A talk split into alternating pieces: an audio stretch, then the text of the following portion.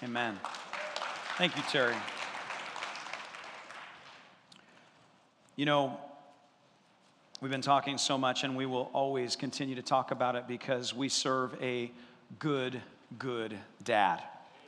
And he created us in, him, in his image, mothers and fathers, male and female. We were birthed into the family of God. And so, anywhere we see the kingdom extending, we're going to see a family extending.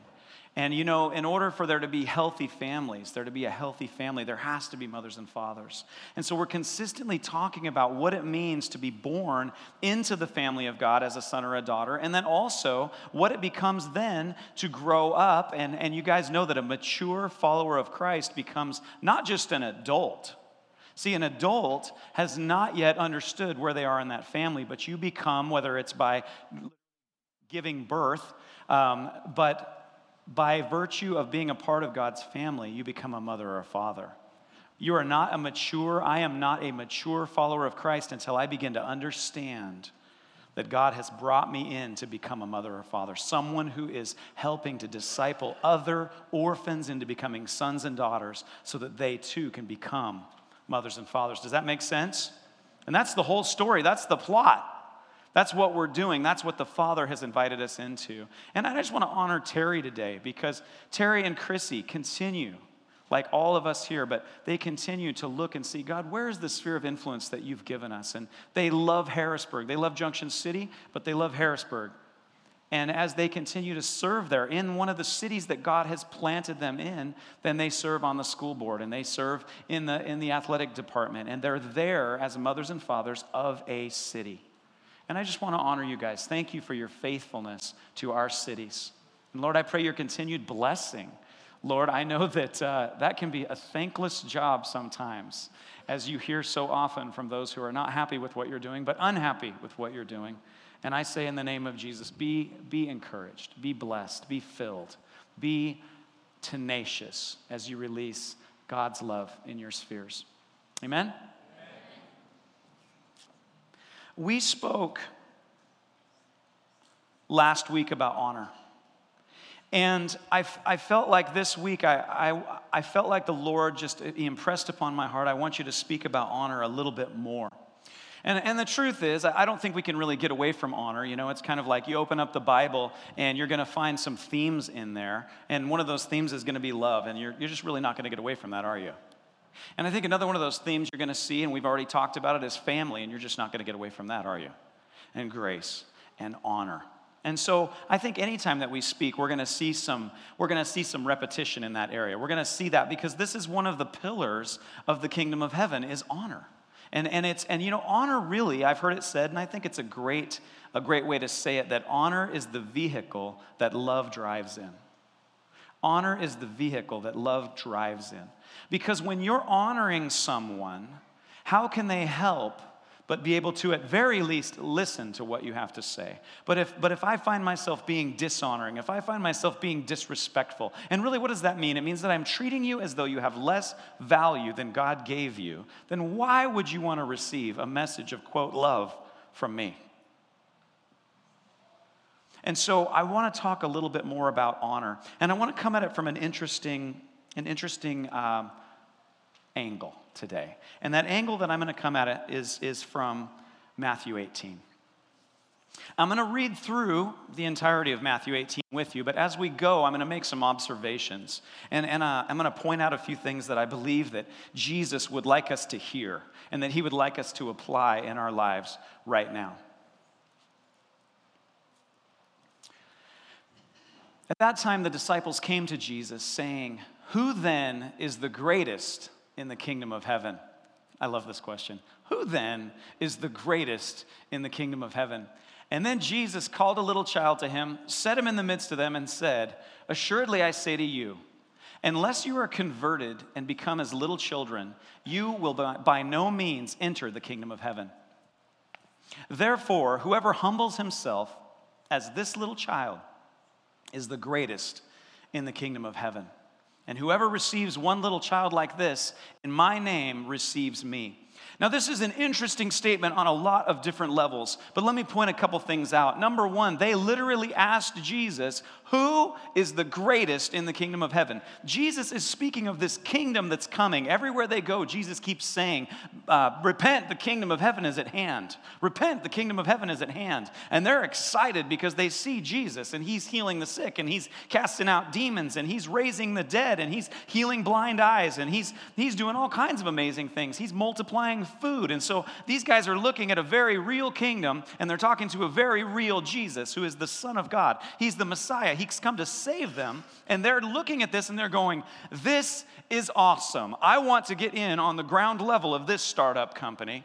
And so they say to him, and Jesus has chosen them, hasn't he? He's come to each of them and he says, Hey, come follow me and they left everything and they followed him. So it wasn't inappropriate. This isn't an inappropriate question. This is actually the right question. Jesus wasn't irritated. He wasn't saying, Well, you big jerk, what are you thinking wanting to be the greatest? He's going, That's a fantastic question. I would that everybody in the kingdom for all of time ask that question because it is the right question and I'd like to give you the right answer.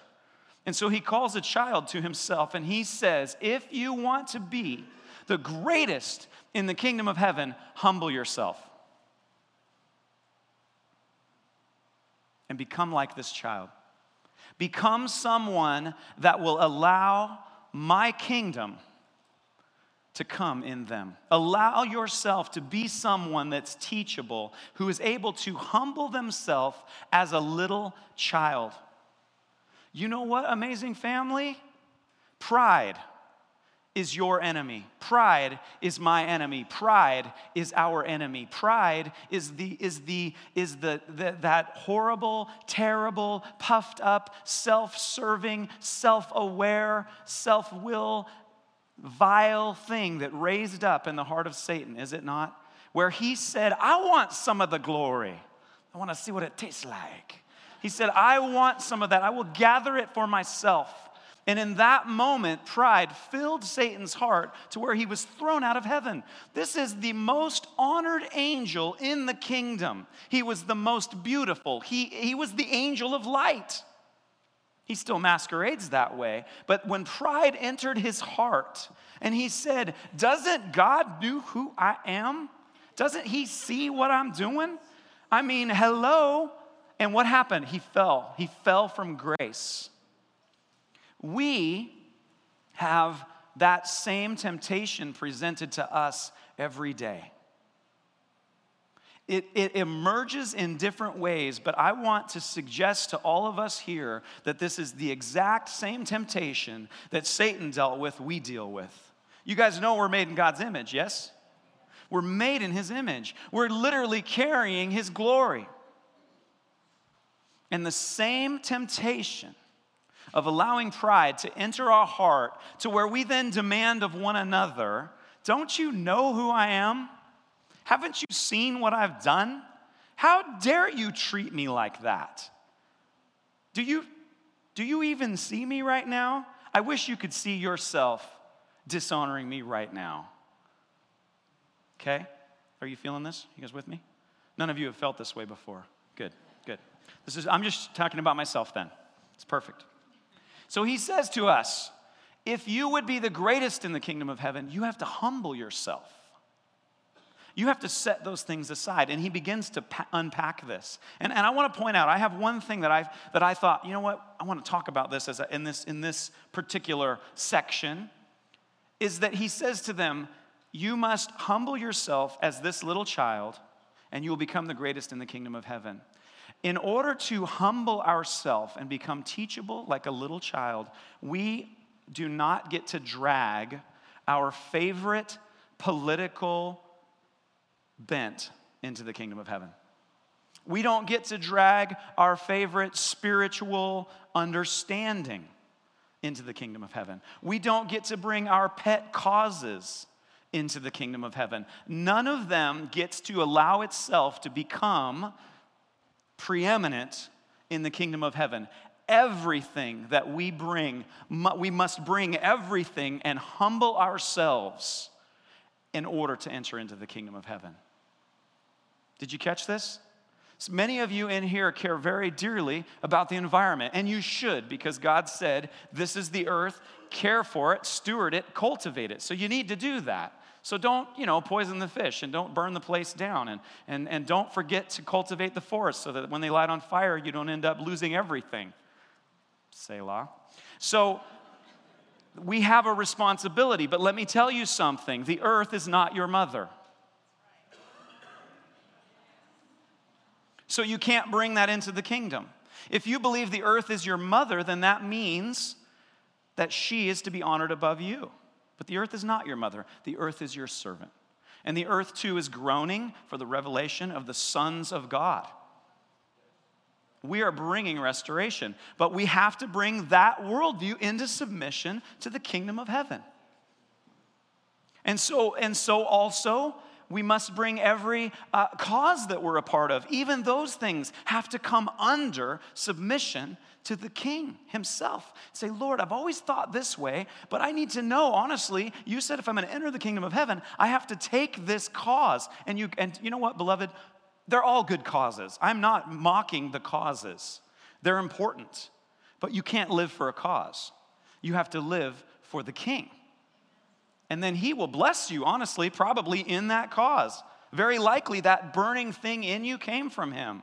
Justice, that was his idea. Equality, that was his idea. It's called honor, it's called respect. That was his idea. But he does not bow to his core values. His core values flow from him. And if I come in and I, and I require other believers to bow to my, my causes, my, my favorite pets, and I make them into demigods that you have to bow to in order to, re, to relate with me, in order to be a part of this family, you are no longer the greatest in the kingdom of heaven. In fact, you are not humbling yourself like a little child and allowing the Father and mothers and fathers through the word under the unction of the Holy Spirit to teach you so that you too can become a son or a daughter and then a mother and a father and do the same. Amen? But we haven't even gotten past verse what? Four. And it's already good. And it's already good. Okay, thank you. Just, just checking. Whoever causes one of these little ones who believes in me to sin, it would be better for him if a millstone were hung around his neck and he were drowned in the depth of the sea. Woe to the world because of offenses, for offenses must come, but woe to that man by whom the offense comes. If your hand or your foot causes you to sin, cut it off and cast it from you. It's better for you to enter into life lame or maimed rather than having two hands or two feet to be cast into the everlasting fire. And if your eye causes you to sin, pluck it out, cast it from you. It's better for you to enter into life with one eye rather than having two eyes and to be cast into hell. Take heed that you do not despise one of these little ones, for I say to you that in heaven their angels always see the face of my Father who's in heaven. For the Son of Man has come to save that which was lost. What do you think? If a man has a hundred sheep and one of them goes astray, does he not leave the 99 and go to the mountains to seek the one that's straying? And if he should find it, assuredly I say to you, he rejoices more over that sheep than over the 99 that did not go astray. Even so, it is not the will of your Father who is in heaven that one of these little ones should perish. Now, this whole line of teaching that Jesus gives is pretty extraordinary. And the truth is, is that in the spirit of being able to find things in your Bible, they've done a really good job putting all these headings so that if you want to find one particular story, you can just go to the chapter and look for the heading and find, oh, there we go. Yeah, oh, the parable of the lost sheep. Good, it's right there. Perfect. There's a little heading there and a little break between the words. And that's beautiful, it's wonderful. But you know what it also does for us is we actually think that these are like 18 different teachings that Jesus gave. The truth is, it's one teaching that Jesus gave. And he said it in this order. And the writer, when they were writing it down, they said, Oh, I wanted to remember this. And so they wrote it all down as a story, like we would. Correct? If you write a letter, do you have like 19 different letters in your letter? Not usually. You usually have a couple thoughts and you put them down. Are you guys with me? So when we read this, we need to understand that this whole teaching is one teaching. Now, we can extrapolate, pull a lot of things out of it, but I'd like to teach it as one teaching today. So they said, Who wants to be the greatest in the kingdom of heaven? And he said, Bring a little child to me. Little child comes and he says, This is the greatest in the kingdom of heaven. If you want to be great in my kingdom, humble yourself like this little one. And further, I tell you, if somebody offends or causes this little guy to stumble, I'm telling you, it's better off if they were thrown into the ocean. In fact, I take it so seriously is if you guys are causing little ones to stumble and it's and it just happens to be your right hand that keeps causing them, well just cut it off. Jesus was so hardcore. just cut the thing off. It's better to be without that hand than to get into the kingdom than to not get into the kingdom of heaven. So he's saying, look, it's really really really really important that you get into the kingdom of heaven. So you probably better humble yourself like little one of these little ones. But be really careful that you don't offend these little ones because your father cares very, very deeply about them. Which means you need to care very, very deeply about them. Because if you want to be a part of my kingdom, you have to care about what I care about. That makes sense, right? If we're in his family, wouldn't it make sense that we would want to care about what dad cares about? And so he's saying, here's what I care about these little ones. I care about the things that you don't think I care about. This is during a season uh, uh, of time. He's saying it, it doesn't matter. This person hasn't even accomplished anything yet. How, how many of you know that kids haven't had the opportunity to accomplish much? Right? And how many of you know that when we're born again, what does the word born again bring to mind? A baby, right? A little baby. And I have noticed that babies are particularly good at a couple of things making noise, eating, and getting the food out. That's what they're good at. And I've noticed that baby believers are really good at a couple of things rejoicing in the goodness of God. But you know what? There is. There is a time where we're beginning to grow. When we come into the kingdom of heaven, we are like those little ones. And the Lord says to us, this is very important. He says, Now listen, He's continuing in this line of who wants to be the greatest in, in, in, the kingdom, and then how do we become the greatest in the kingdom, and then how does that kingdom work? Jesus came and he preached the gospel of the kingdom. So every time that he's talking, he's giving us definition to what his kingdom looks like. So he begins to extrapolate this thought. Who's the greatest in the kingdom of heaven? That's what this is all about. How do you how do you operate in the kingdom of heaven? In other words, Lord, who most releases your will on earth? As a part of your kingdom? And he begins to answer that question. He says, He who will humble himself and become teachable. And then he begins to lay it out. Now, some of these little ones, I care a whole lot about these little ones. And I'm telling you, bunch of scholars, I'm telling all y'all who consider yourself really good at what you do, I want you to measure your heartbeat. I want you to measure your application. I want you to come and let this be the standard where you check to see if you're a great part of my kingdom if you're fulfilling these things in my kingdom. Are you guys with me still? And so he starts to break it down and he says, Your father loves everybody. He loves everybody. And then he says, if one of these, he says, take heed that you don't despise one of these little ones, because I'm telling you, your Father in heaven, their angels always see the face of, of your Father. And he goes, and if they go away, he goes after them which means I want you to go after them. I want you to value them. It is not the will of the Father that any of these should perish. And then it, then it gets kind of weird. Honestly, I think he got confused. I think Jesus got confused because then he went from talking about these little ones getting offended and he goes straight into this. So I'm going to just unpack this and let's see if we can set Jesus straight. Moreover, if your brother sins against you, go and tell him your, his fault between you and him. And if he hears you, you've gained your brother. But if he'll not hear, take with you one or two more, that by the mouth of two or three witnesses every word may be established. In other words, bring somebody else because communication is hard and it's easier if you have someone else there to remind you what you just said, or maybe to unpack the way that they just said it. Come on. How many of you wish that you would just, just follow that second direction for once in your life? Wouldn't that be great? Let's just have a Selah moment right now. Like, God, why didn't I do that? But if he won't hear, take with you one or two more. So we just did that. Um, and if he refuses to hear them, tell it to the church. And if he refuses even to hear the church, then let him be to you like a heathen and a tax collector. So, wait a minute. I thought we were talking about little children. Take heed, you don't despise one of these little ones. All right, we're with it. What do you think if a man has 100 sheep, one of them leaves? Okay, we're tracking Jesus. Okay, you love the little ones. Good, because little ones don't hurt my feelings. They're just innocent little babies.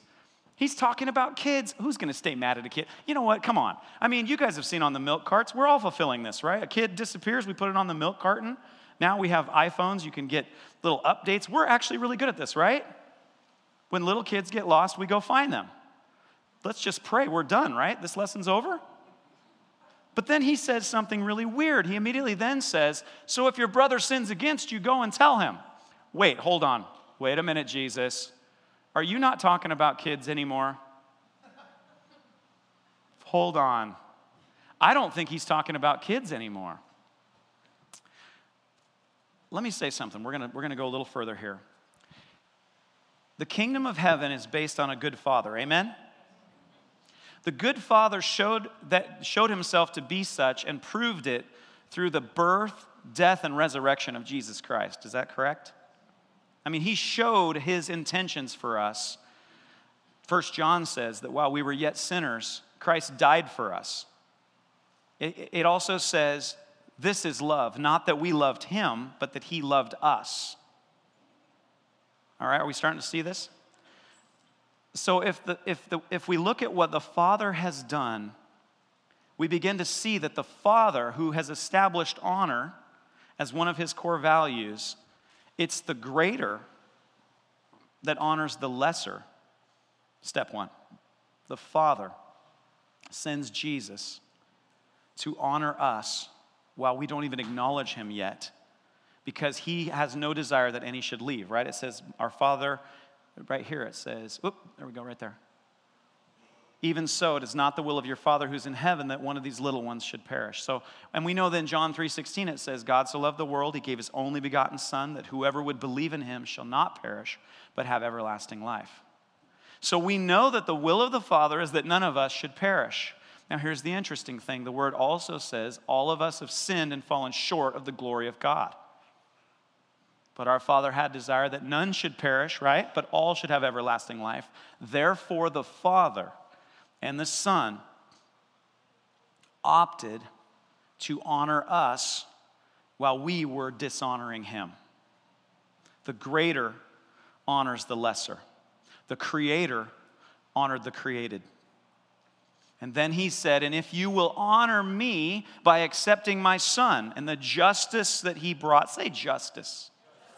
The justice that he brought on our behalf, because you see, we all fell short of the standard of love. We have all become proud and been our own gods, have we not? We have taken and opted to determine our own reality and the way to live life. And in the moment that we did that, through, be it through ignorance or arrogance, and I do believe if we search our heart, it's usually the second. We fell short of the standard of the heart and love of a good father. And so the greater honored the lesser, the creator honored the created, and said, I extend to you through my blood the opportunity to honor me back, and I will restore you to the standard and I did not lower the standard, I will restore you to it. Are you guys with me? Honor creates honor. You see, he didn't come and say, You honor me because I'm bigger than you. No, he came, he's a good father. He has the power, he could have done that, but he's good, so he didn't do that. He's good, and He came and He said, I, I am the greatest value for you. I've created you to be a part of my family. You've fallen short of my glory. You've established your own kingdom and your values. You've justified yourself in your own eyes. You, you are in need of a good father, and you're in need of being restored to the standard. And I know what I created. I know what I created you to be and who you are. You're created to be a son and a daughter, but you've fallen short of that. And so, the way that I'm going to restore you to the standard, because I cannot lower the standard, because that's not who I am. I'm a good father. A good father doesn't just lower the standard. Quit hitting your sister. Quit hitting your sister. Quit it. Okay, fine. You know what? It's actually good to hit your sister. Good job. Hit your sister. Hit your sister. Many of us are, we want a gospel like that. You have same sex attraction? No problem. Then just marry each other. We'll just change the standard. It just means love now. Do you know why God has forbidden same sex marriage. This is a little, this wasn't in my preach, but, but I just want to give you just one small encouragement here. The reason why God forbids same sex marriage is because God made us in his image, male and female. And he desires that the fullness of his image in, in the perfect standard, but truly within marriage, that his image be the demonstration that the children see as they grow up, seeing male and female working together, that they would see the glory of God revealed in two becoming one. You see, God didn't just make man in his image, he didn't just make woman in his image, he made them both in his image. And his desire for marriage is that it be the standard of unity as the two become one and demonstrate the personality and the character and the anointing and the giftings of the Father and who He is. He doesn't hate people that, that sin, He loves sinners. But He's saying, listen, I created something beautiful and I don't want you to change it. And if you're someone that's here and you struggle with same sex attraction, I want you to know something. Your temptation is the same temptation that every one of us faces. It's not a special temptation. It's not something that says, This is my identity and it's different than what you understand. No, it's the same thing that, that I, as an alcoholic, felt when I, I had to drink. It's the same thing that, that, that others who have other temptations, it's in the same list as those that str- struggle with gluttony, where they're just like, I need to eat. I need to satisfy this particular uh, thing, this good thing that God gave me. How many of you know sex is good? In the wrong way. I'm going to take this good thing and I'm going to, I'm going to apply it in a way that God didn't design. And it's just simply the temptation of the enemy. And I just want to I want to release some freedom to you right now because in the church, in the house of God, oftentimes for us that follow the Lord, it's almost like it's weird, but we end up rating sin. It's like, well, this is bad, but this is worse. But Jesus, he just puts it all on the same list. He goes, "Hey, look, any of these are enough to kill you. All this right here, it's all short of my glory. Don't do these things because they don't release heaven." They don't release my best for you. But if you're in that place and, and shame is owning you right now, I feel like this is for a couple people. If shame is owning you right now because you're like, oh no, I've got the really bad temptation. No, you don't. You have the same temptation that's common to man, it just happens to be that flavor. Are you with me? Okay? Really, really good heroin and not so great heroin. They're both heroin. Don't do them. All right? Let's get back on point. I feel like that is on point. The, the, so so if, if whatever our deal is that we're, that we're suffering with, that we're tempted by, that we're giving into, that we've been meditating on, that we've been uh, practicing in our hearts, what have you, Jesus says, you know, the sin begins in your heart. And then the Father says, I want to restore you to me. And so he says, I'm going to do this. I'm going to restore you by honoring you before you honor me. And so the, so the Son of God comes and serves us by carrying our cross, by taking our lashes, and by dying a death that every single one of us deserves to die. Now, that seems kind of harsh, doesn't it? Like, I deserve to die on a cross, Lord? Our accumulated, our accumulated sin all came together upon the Messiah. But every one of us, I, I, there's a great quote by C.S. Lewis every one of us, at some point when we stand before the Lord, will hear one of two things. Either we will say to the Lord, Thy will be done, or the Lord will say to us, Thy will be done. Either one is eternal. If we've eternally chosen something other than God, at the end of this time when we stand before Him, He won't say, To hell with you, you worthless dirtbag. He'll say, I extended to you my love your entire life on earth. And you said, I do not want you, God. I will not serve you. I do not like you. And at the end, in that time, he will just simply say, Thy will be done. It was never mine. Mine's written in the blood of my son. I wrote you a love letter. I carved it into my hand, and you would not have it. And so I will simply respect the, ch- the choice that you've made, and I'll just say to you, Thy will be done. And he will not say it with joy. The judgment day will be joy in the sense of the Lord reconciling us through the blood, but it will be a sad day because the Father takes no joy in telling those that reject him, Thy will be done. So the greater honors the lesser. This is what honor looks like. And Jesus says then, if your brother sins against you, go and tell him his fault between you and him alone. If your brother does to you what you've all done to me, go to him alone and say, dude, dude. And then he'll be like, dude. And then you'll be like, dude, dude. Dude. That's Bible. If you don't understand that, bring someone else. That's the second part. If he will not hear, take with you one or two more. Now, what is he saying? You've extended honor. And I think all of us have done that. We've gone to somebody and maybe we've done a really good job, maybe we haven't, I don't know. But we went to them and it didn't go well. Okay, how many of you have had that happen? I went to them, it didn't go well. Come on, it's cathartic. Raise your hand. That's good. Doesn't it just just to know, like, oh, I just thought I was horrible at this. You're all horrible at it. I know because I've come to all of you. I'm just kidding. Um, that wasn't funny. It's just mean and not true.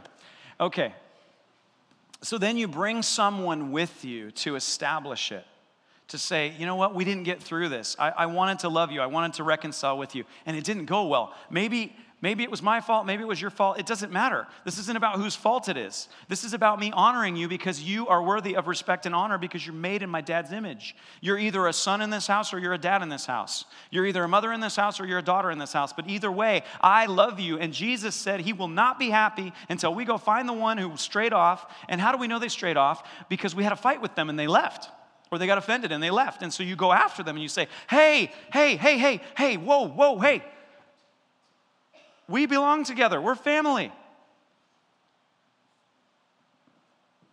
This is the heart of God. And we extend honor. Honor chases down people that don't care what you think anymore. And, it, and, and I actually kind of wish I would have done this, but just, just for the effect, I wish I would have went ahead and put these all in red, because this is all Jesus' words. This isn't even like, you know, like sometimes we're like, well, that was just Paul, you know, he was having a bad day. this is straight up Jesus right here. He says, You want to know how to live? You want to know how to be the greatest? Go forgive people. Go make peace with them. If he refuses, go again before the church. Now, here's something that's interesting that happens. We are so cute sometimes, aren't we? We're so cute.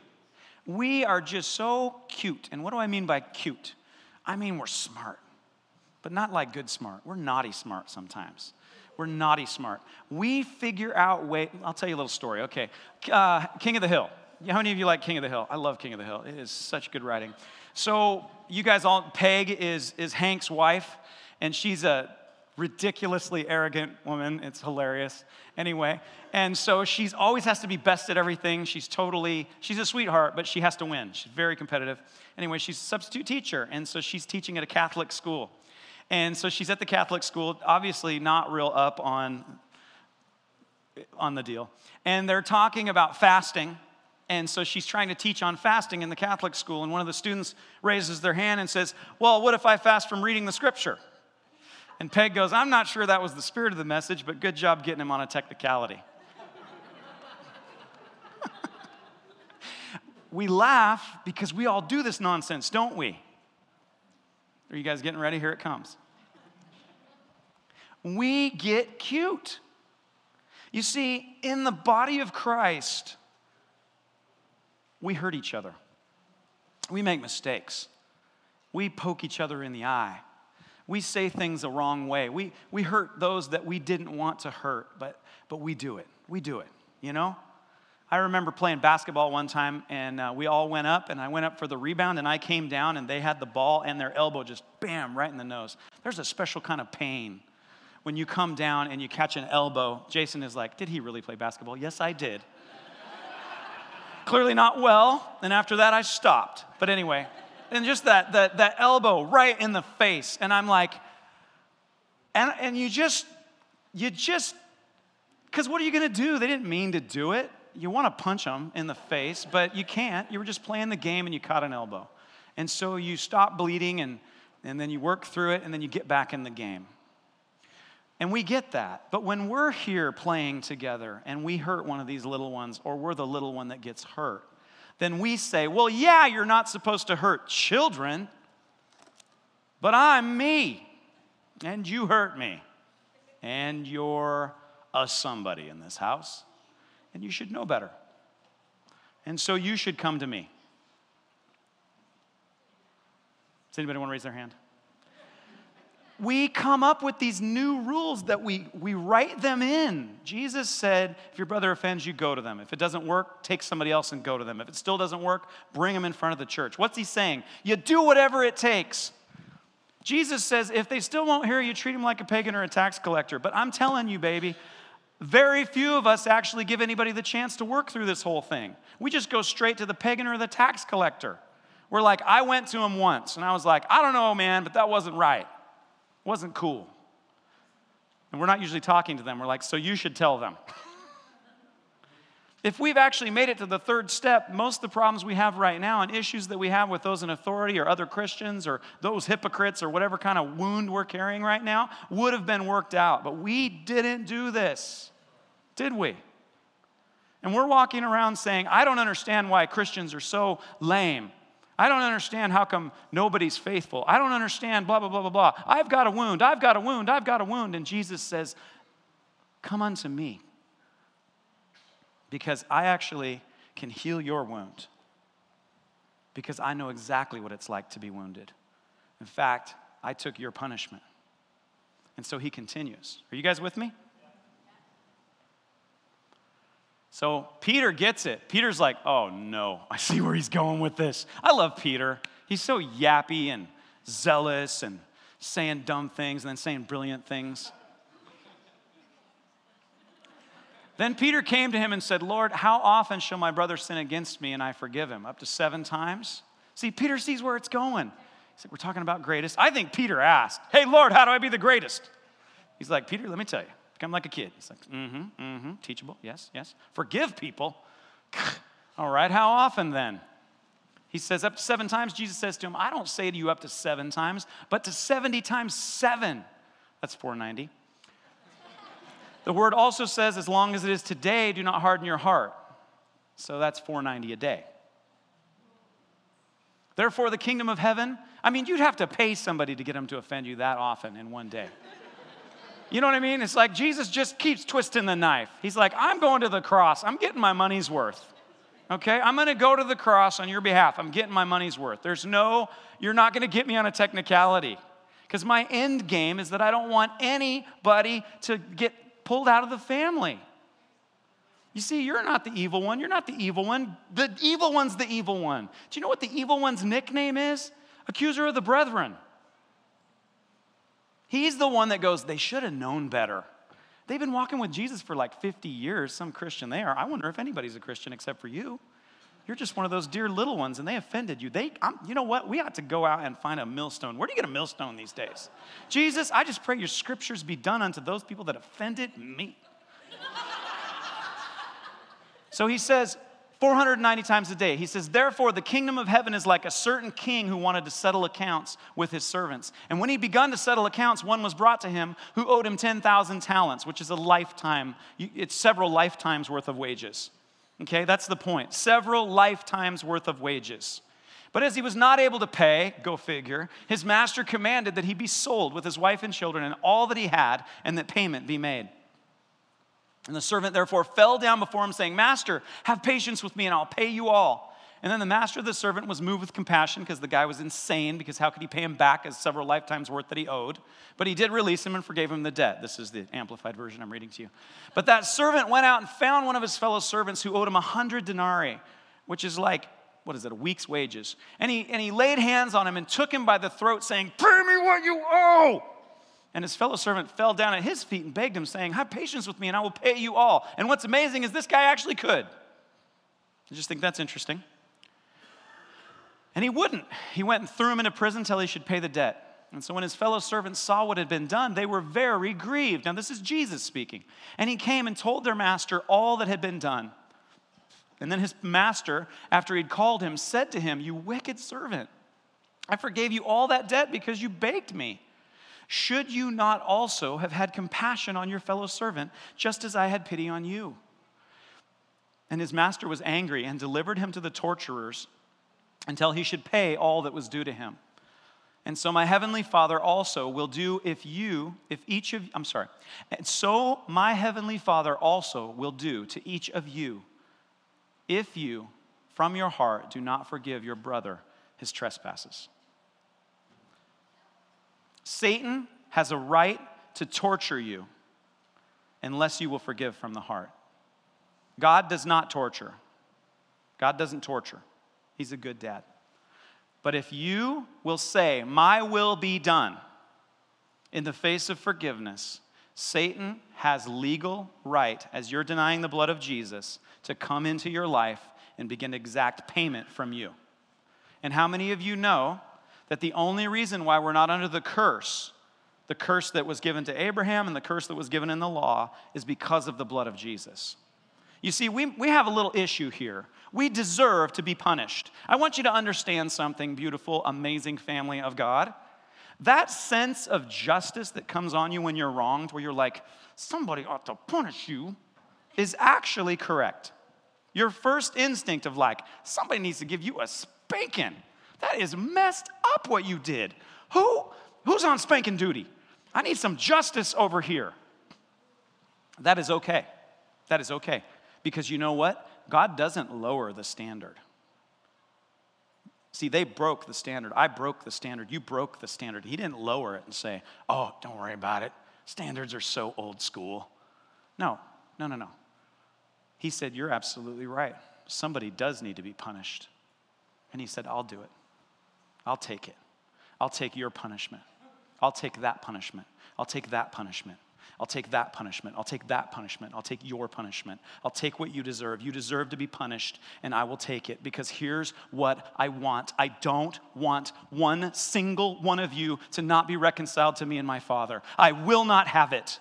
I will not allow anything, neither height, nor depth, nor width, nor breadth, nor torture, nor pain, nor death, nor anything.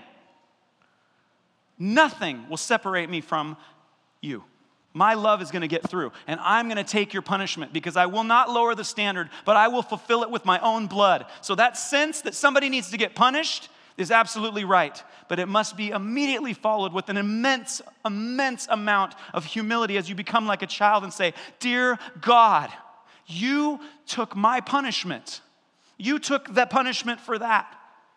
That, that I can't demand it from you because Jesus already took it. And I can't make you pay for something that he already paid for. Do you see that? Do you see justice has been served? And we're still demanding justice. God, give me justice. What should he add? You see, he says, if you would be the greatest in heaven, then you'll catch my Father's heart. And you will become one of those that says, This person that keeps hurting me, they're a lost sheep. They've strayed away. They've forgotten how to honor. They've forgotten how to humble themselves. But you know what? That's okay. I know what to do because I've, I've watched what you do, Jesus. You go to the cross for them. So I'm going to take up my cross and I'm going to follow you out where you are. And you know where he is? With the one who's hurted, hurting. I tried to say offended and hurting at the same time. Hurtened. They're hurting. Jesus is with those. See, that's where he is. And he wants you to catch it. He wants you to catch that, that the greater honors the lesser. And in that moment, if someone's offended and they're not coming to you, well, that's okay. It just means that it's your turn to humble yourself and go. If you find out somebody's offended with you, just go, go try to work it out. And if they won't hear you and they say, you know what, it's fine, it's all good, I don't need you anymore, then you say, whoa, whoa, I didn't realize it was that bad because I need you. I need you because I need you. We're part of the family of God. God is not rejoicing in you leaving. He's not going, I always knew that they were evil inside. He knows we're all evil inside. That's why he died, so we'd be born again, because the truth is, we're the ones that are, that are, that are giving into temptation. And the enemy's tempting us all along. Don't forgive, don't forgive, don't forgive. They should have to do it. You don't have to do anything. But I tell you the truth, everybody in this house should be running in directions at each other those that were offended and those that offended. And you should be meeting in the middle because the minute you read the words of Jesus, nobody's innocent anymore. You found out they're offended, go to them. You're offended, go to them. You heard about somebody who got offended, go to both of them. Somebody spelled offended, find somebody who is. I don't know about that last one. Do you guys hear this? You see, this is not a suggestion. This, this, this is what Jesus Christ paid for. He made this possible. This isn't a cute little thing that we do. You see, if we will simply just do this, we could stick together long enough to see some orphans come in and see what sons and daughters look like, see what, what a family looks like, see what mothers and fathers look like. Yes, we've hurt each other, but we're a family. And so we work it out, we work through it, and we don't leave and say, God be glorified. I'm just going a different direction. God be glorified. He, he must just have something different for me than being with my family. He must just be calling me to something else. And then what's our testimony? We didn't kill each other? You want a prize for that? Imagine having like a trophy filled with, like, like a trophy room filled with all the trophies of what you didn't do. I didn't lust. You gonna put that up on your mantle? I didn't kill anyone. No, no, no. Here's the trophy I want that you're in my living room that we have a living room and that we're in it together. We're going to take communion today. And I want to read to you, if I can find it, in Corinthians. And what, what we're going to do is we're going to take communion together today. And uh, if the ushers could come, I want you to go ahead and start passing out the elements. Um, and, I, and I want you to wait. I, I want us to, I want to, we're going to wait for each other today. And we're going to take this together at the same time. And, and I want to read this to you because the truth is, every single one of us has hope and peace and love and a family, not because we've done what's right, but because the Father honored us before we honored him. And now we're going to respond and we're going to honor him. But as we're living, as we're living together, Jesus just laid out so clearly when he said, When you receive one of these little ones, you receive me. And, and I, want, I want us to catch this. You see, you can't receive him if you won't receive these little ones. You don't receive the Father and not receive a family. And I don't have time to go into First John, but he says, if you say you love God, who you cannot see, and yet you do not love your neighbor, if you do not love those you can see, then you're a liar and you don't love God. Because you can't love what's invisible if it's not manifesting in what's visible. Now, this is an intense thing, and by the virtue of the Holy Spirit and the blood of Jesus, it's possible to work through.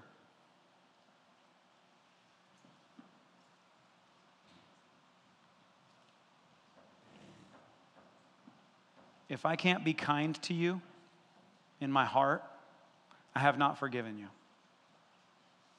If I can't be kind to you and treat you with respect, then I have not forgiven you. if I can't see you and not have a sense of God's heart towards you, forgiveness is not yet complete. I'm asking you to do an impossible thing. Jesus is requiring we do an impossible thing. He's requiring that we actually forgive to the point where we actually want you to be with us, with the Father. It's a whole lot different than this idea of you do your thing, I'll do my thing, we'll reconcile in heaven. That's not what he had in mind. In fact, he said, if you stuck around, good for you. That's awesome. But my father delights even more when we go get the offended person and bring them back. Are you guys hearing this? This is only possible by the activity of the Holy Spirit and the blood of Jesus Christ. But Jesus refuses to lower the standard. There is a peace that passes understanding, that's available through the presence of the Holy Spirit because of what Christ has done, that will keep your heart even in those situations where it's no longer, you are no longer capable of trying to reconcile with someone. Okay, there are things that are outside of your control right now. There are certain situations. I, I, I don't, I don't want to spend a whole lot of time giving you an excuse to explain away why you don't need to go and do what you know you need to do according to the scriptures and the Holy Spirit, okay? So this is a this is like probably 2% of you that this word is for. This second part I'm about to give. Okay, so the rest of you, I want you to just stay squirming under the glorious, beautiful, overwhelming love of a father who paid everything so he could have you and catch his heart and go, I want to do that for you, Lord. I want to be a part of reconciling your people back to you. I want to be a part of forgiving ultimate things like how you how you've done. I want to I want to be on your team, Lord. I get it. Okay? That's where you need to stay. There are a couple of us that you're in a situation that is completely outside of your control to be able to reconcile. There are the, they, are, they are, whether they're addicted or whether they're dangerous, they're not someone you can restore trust and, uh, and, um, and a free, like freedom in that relationship yet. Okay? If that's the case, what's available for you is to walk through forgiveness in your heart and call upon the Father to give you, by virtue of His Holy Spirit, the peace that passes all understanding, which guards your heart. There's a peace and a contentment that comes from the Father's heart that will keep you even in the, even in the midst of that pending situation with that person. That's available for you. But it's only available for you if you forgive them from your heart. Do you understand this? And there's some people here today that need that today.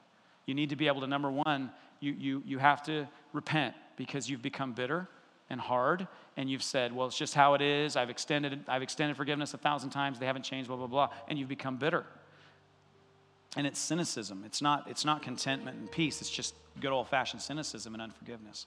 And the lord wants you to repent and he wants to replace that cynicism. He wants to replace that sorrow with his peace that passes understanding and it will carry you through and I don't know if you'll be reconciled to that person on this earth, but I know that the Father will carry you, and his desire is that it would. Okay? For the rest of us, we must forgive as he forgave. We must reconcile as he reconciles. I just think about how lavish he is with us. When we repent, how immediate his presence is. Have you noticed that? Have you noticed when you repent to the Lord? I'm talking personally. Let's just say one of you drank too much, one of us ate too much, one of us, you know, got involved in some lust or did some, went too far with our girlfriend, and we've and we've repented now. We're saying, okay, Lord, we're not going to get in that situation again. We're not going to push that line. Okay, Father, forgive us, and we're, we're you know we restore it, and it's immediate. It's immediate. It's like His presence. I'm back. I'm right here. I never went away, but you've opened up, and here I am. I've restored you to the standard. It, it, it's so immediate. He doesn't say, you know what? Here's what we're going to do I'm going to set up a coffee. We're going to meet. Then we're going to wait a few weeks. And if you don't offend me, we'll have another coffee. And at that point, maybe a sandwich. But I'm not going to make any promises because I don't trust you. Okay? I'm just saying the Father's standard is pretty extraordinary with how quickly He comes back, restores the standard, and starts giving you the benefit of the doubt. And many of us have written cute little laws that protect us, which they don't, but we think they protect us from getting hurt again. I just want to help you. I want to help you right now. I want to give you some freedom. You're going to get hurt again. You're going to get hurt again. But the one who was wounded can heal you completely every time you get hurt. He'll heal you completely. So it's not foolish to extend again the benefit of the doubt. And why do we do it? Because dad keeps doing it. And so I just want you, I just want you to now take those demigods of the areas where you're right and lay them at the foot of Jesus and forgive from the heart. And those places where you're offended, lay it before Jesus. And those places where you've offended, lay it before Jesus. And then after we're done, go to that person and make it right. And if it doesn't go good, then say, Look, I'm sorry, I botched that up. That didn't go at all the way I thought it would. I honestly thought you were going to be encouraged after this meeting, and I can see instead you're furious. And I just want to repent again. Who is any person that you could think of? Let's bring a couple people in and mediate because we've got to fix this because we're family. And dad won't be happy until we fix this. And he's not going to be happy with our cute little Christianese. We get along in the kingdom, but we don't like each other and we're in the store now. That's not what he's talking about. Are you guys with me? I'm going to read this. For I received from the Lord that which I also delivered to you that the Lord Jesus, on the same night in which he was betrayed, took bread. And when he had given thanks, he broke it and said, Take, eat. This is my body, which is broken for you. Do this in remembrance of me. In the same manner, he also took the cup after supper, saying, This cup is the new covenant in my blood. This do as often as you drink it in remembrance of me. For as often as you eat this bread and drink this cup, you proclaim the Lord's death till he comes. You see, when we proclaim the death of Christ, it reminds us what it cost for us to be forgiven. You see, it's so it's such reconciliation when we take the supper together because it reminds us we're not here because we're good. We're here because he's good. And the more that we're with him, the gooder it gets. But lest we forget, we're not here because we were good. And we're not keeping ourselves here because we're perfect. We're keeping ourselves here only by the blood and the grace of God. So it, res- it restores humility, doesn't it? It's kind of hard to be mad at somebody else when I'm drinking the blood of Jesus that was poured out for my sins. And therefore, whoever eats this bread or drinks this cup of the Lord in an unworthy manner will be guilty of the body and blood of the Lord. But let a man examine himself, and so let him eat of the bread and drink of the cup. For he who eats and drinks in an unworthy manner eats and drinks judgment to himself, not discerning the Lord's body. And for this reason, many are weak and sick among you, and many sleep. For if we would judge ourselves, we would not be judged. But when we are judged, we are chastened by the Lord that we, that we may not be condemned with the world. Therefore, my brothers, when you come together to eat, wait for one another. So, what I want us to do right now, I can't think of anything that could possibly be more important. I want us to take just a moment before we eat this, and let's let the Holy Spirit search our hearts. And I want you to set in your heart as the Lord brings something up, if there's something that you need to do, if there's something that you need to do, I want you to repent. And I want you to purpose in your heart, Lord, I come back under your lordship. I humble myself like a child. I receive your kingdom, your rule, your reign, your rules. And I'm going to forgive from the heart. And there's going to be some action steps for probably most of us. And you purpose in your heart, Lord, forgive me because this is what I've done. This is where I've stayed. This is where I was wrong. This is who I need to speak to. And then when your heart is clean because of repentance, then let us drink the blood that was poured out for us with a pure conscience because we hold no ill will, nor offense, nor unforgiveness against any man or woman. Amen?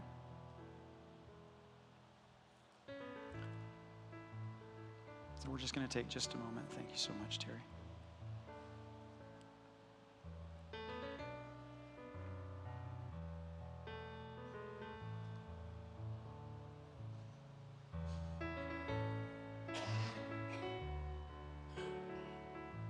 Father, we repent of the sin of pride, where we've said in our heart, if only those who had offended us had done it the right way, then I would not be offended.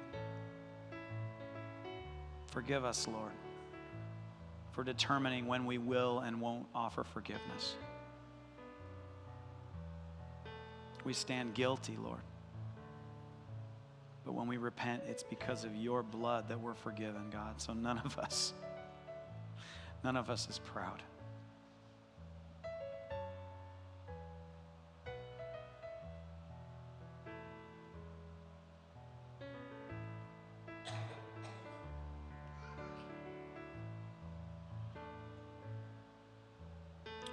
Now, we're going to do something a little bit different here. When you're ready and your heart is clean, I want you to stand up. And we're not in any kind of hurry, we're not trying to put pressure, but we're going to wait because everyone in this house is so precious and we will not go on without you.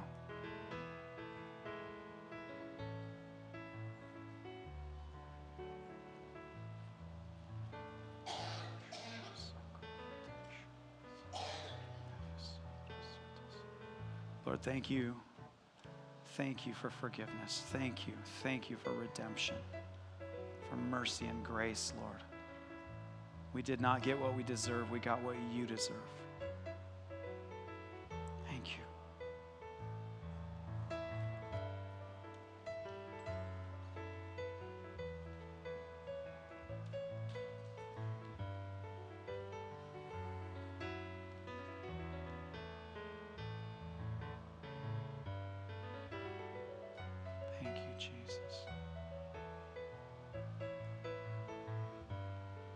Give us the grace that we need.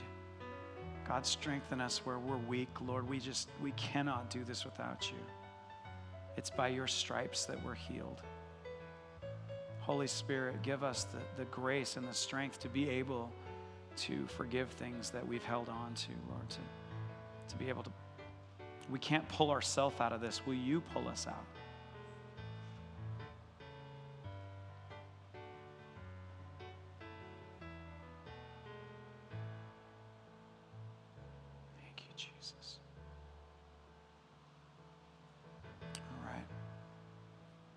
Are we ready? All right. This is my body, which was broken for you, that you may be healed. Take and eat.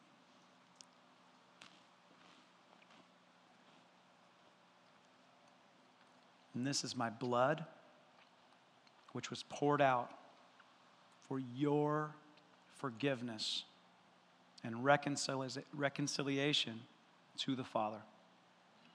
Poured out as payment for all sin from Adam and Eve to the blood of Abel throughout all of time. No punishment remains because Christ took it all. Lord, we do this in remembrance of you.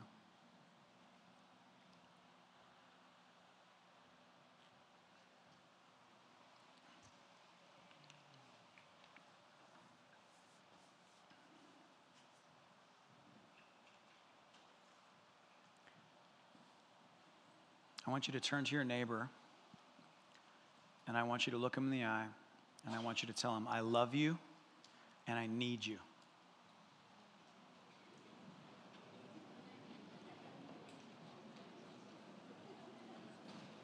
Love you and I need you.